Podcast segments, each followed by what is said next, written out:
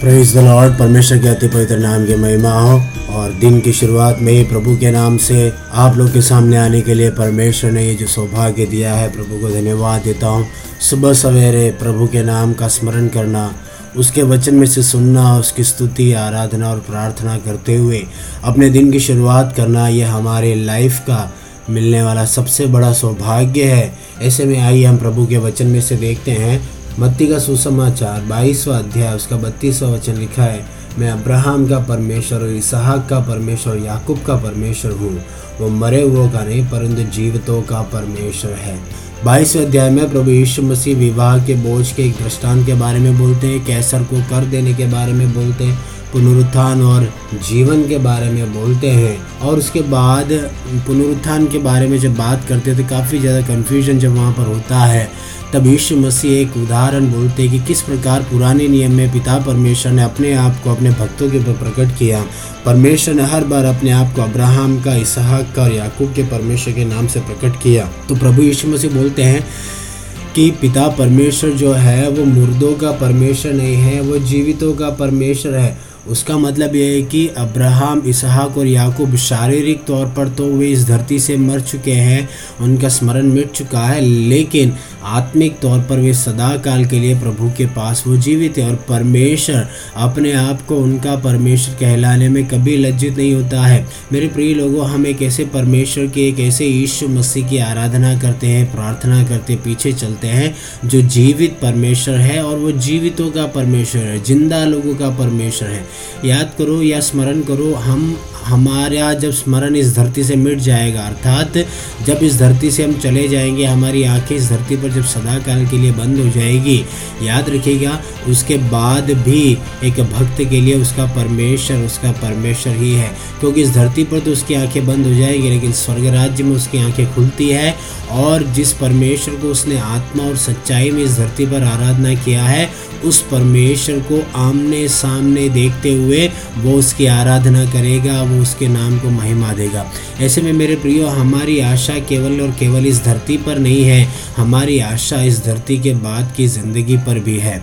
इसलिए आज की सुबह मैं आपको प्रेरित करना चाहूँगा, उस परमेश्वर को और भी नज़दीकी से जानने की आप कोशिश करें, और भी करीबी से महसूस करें, क्योंकि अगर वो अब्राहम का, इसहाक का और याकूब का परमेश्वर है, वो आपका परमेश्वर है, वो मेरा परमेश्वर है। अगर मेरा परमेश्वर उनका परमेश्वर कहलाने में अभिमान करता है तो हमारी ज़िंदगी को भी हम इस प्रकार जिए, इस प्रकार साधें इस धरती पर कि परमेश्वर अपने आप को हमारा परमेश्वर कहलाने में भी गौरवान्वित महसूस करें। हाले इन दिनों में मेरे प्रिय लोगों, जान लीजिए, उस परमेश्वर को हम अपना बनाए। हाले परमेश्वर स्वर्ग में है और अनअप्रोचेबल है, ऐसा नहीं है। जिस प्रकार हम बोलते ना, ये मेरा मित्र है, ये मेरा बेटा है, ये मेरा पति, पत्नी, बेटी या मेरा मित्र, रिश्तेदार, दोस्त, हम हर किसी से एक करीबी रिश्ते में आना हमेशा पसंद करते हैं, रिश्तेदार कहलाना पसंद करते हैं।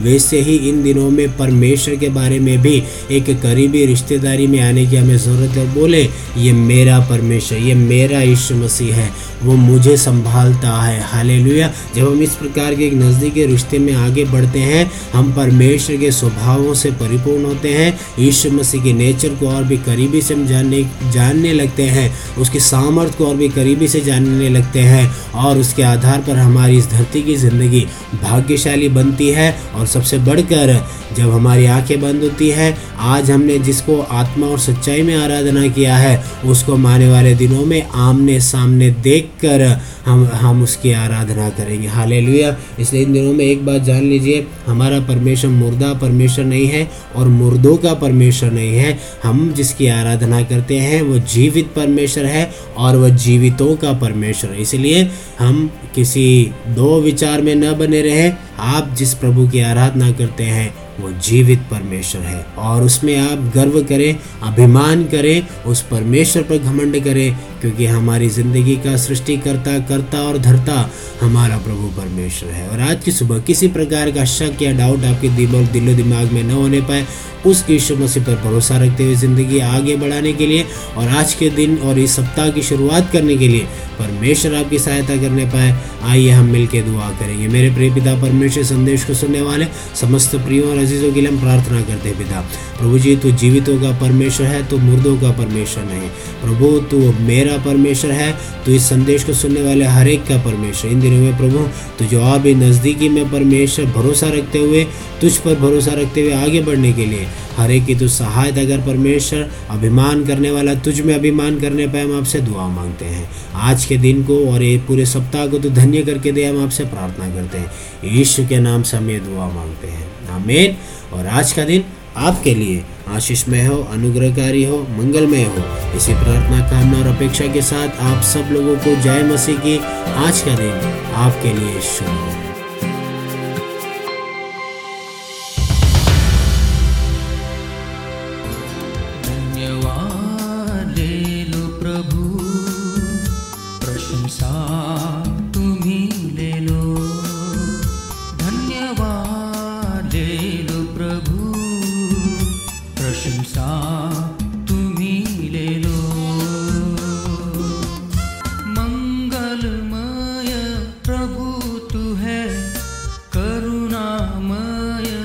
यीशु तू है मंगलमय प्रभु तू है, करुणामय यीशु तू है।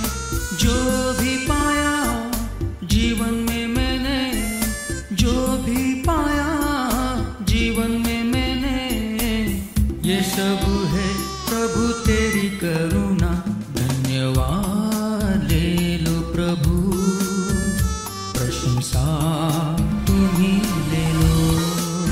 डेली डिवोशन आपका अपना डिवोशनल साथी.